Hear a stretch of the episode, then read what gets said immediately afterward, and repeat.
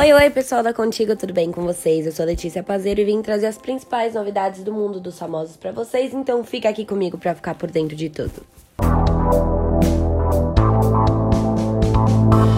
Namorada arma teste de fidelidade para Zé Felipe grava tudo. Eu preciso testar.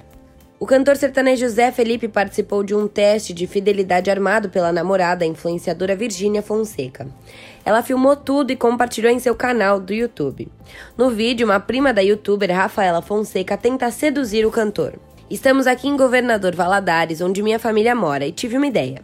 Rafa, quero testar a fidelidade do Zé Felipe. Não tem ninguém melhor para fazer esse vídeo do que você.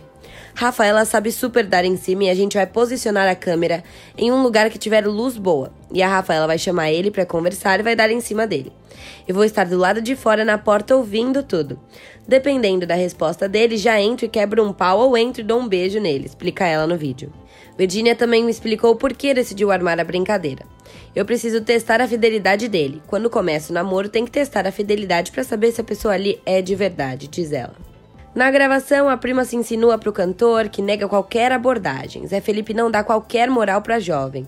É palhaçada, né? Tá doida? Você não ama sua prima? Por que está conversando isso comigo? Você não trai pelo outro, você não trai por você, declara revoltado.